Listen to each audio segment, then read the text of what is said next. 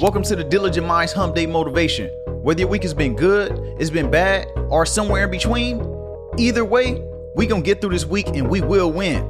Without further ado, here's your message to help you get through the rest of the week. We all face dark moments in our life. Those low moments when things not going right, when we frustrated, stressed out. Things just don't seem like they gonna come together the way we want them to. The beautiful thing about the dark moments is they make you appreciate the moments when things are going well. Because now you have a contrast. If everything is going good all the time, everything is always working out in your favor, you have no adversities at all, then you wouldn't value the times when things are going great.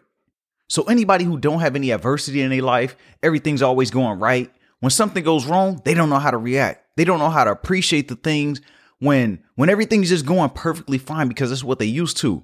They have no gratification for the things that they've always had. But for anyone going through any type of struggles right now, frustrations, dark moments, uncertain moments, Trust that it's always going to be light on the other side. Keep pushing through it because this dark time will make you appreciate those times when the light start to shine on you.